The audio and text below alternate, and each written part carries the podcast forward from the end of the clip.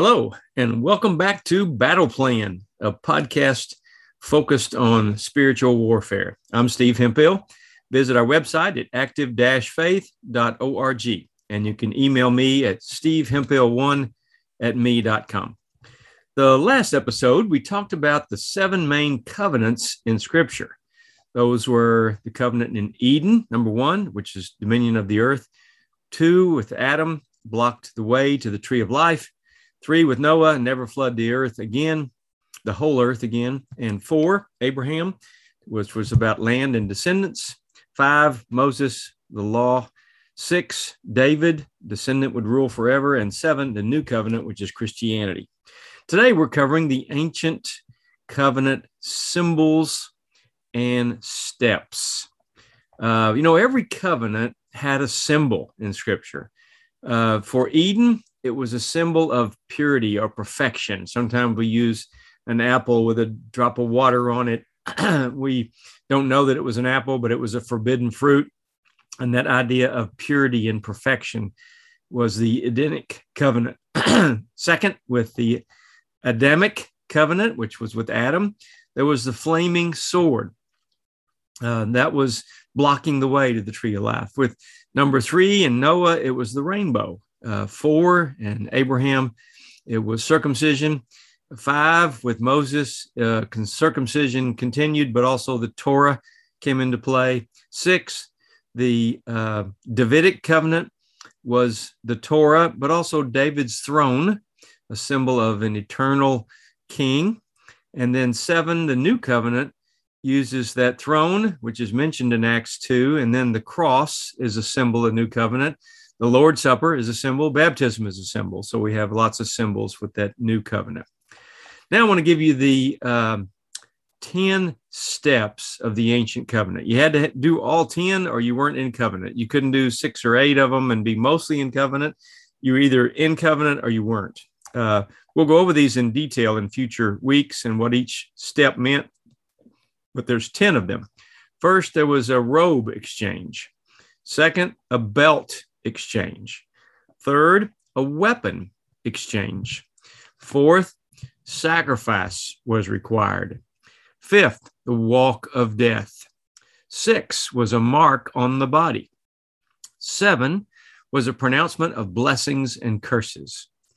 Eight was a covenant meal. Nine was a name exchange and 10 was a firstborn son exchange. As I said, we're going to get into each of these over the next few episodes. Uh, the tie ins to the New Testament equivalents are fascinating. You don't want to miss these next few weeks. But let's talk for just a moment about David and an interesting point about covenants connected with David. David's purpose is revealed in 2 Samuel 3. It says in the New Century Version, through my servant David, I will save my people Israel from the Philistines and from all their enemies. 2 Samuel 3, verse 18. So that was his purpose. Do you know your kingdom purpose? David's purpose was to defeat the Philistines and all Israel's enemies. That is the reason for his great success in battle. David knew his purpose and was focused on accomplishing his purpose. Again, do you know yours? When you're in the middle of your purpose, you're content, you're fulfilled, you're happy, you, you lose track of time. Your purpose is, is fulfilling what you were created for. As long as David did that and went to battle, God gave him favor and he saw great success accomplishing his purpose. But when he stayed home and he sent his army to fulfill his purpose, he had trouble. He looked at a naked woman taking a bath on a nearby roof, and, and it messed up all kinds of things for Israel and for David's family. So discover your purpose and focus on exercising your gift and that purpose. Uh, notice what David said when he heard Goliath taunting the Israelite army, which he'd been doing for 40 days. This is 1 Samuel 17 26 he said, Who is this uncircumcised Philistine that he should defy the armies of the living God? Well, what did that mean? What was that all about? Well, the uncircumcised Philistine was a symbol that he wasn't in covenant with God. David was in covenant with the living God. Goliath didn't stand a chance. It didn't matter if he was 30 feet tall. David saying, I got God on my side. I can't possibly lose. He was measuring his enemy against God instead of measuring himself against his enemy. David was in covenant with the living God, and Goliath was not. This is why covenant is important. It drives out fear by helping us focus on how big God is and how He empowers us to accomplish what He designed us to accomplish. The enemies against that don't stand a chance.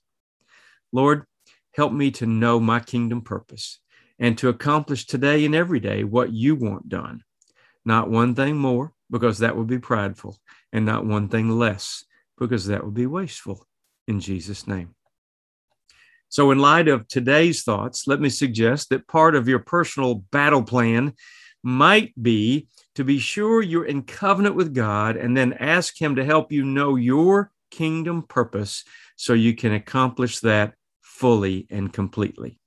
If you'd like to donate to active faith.org, you can do that on the website. See you next time on Battle Plan, and we're going to cover the ancient covenant step one, the robe exchange, and what that's all about. I want to encourage you and invite you to keep praying because prayer works. God loves you, and I love you. Have a great day.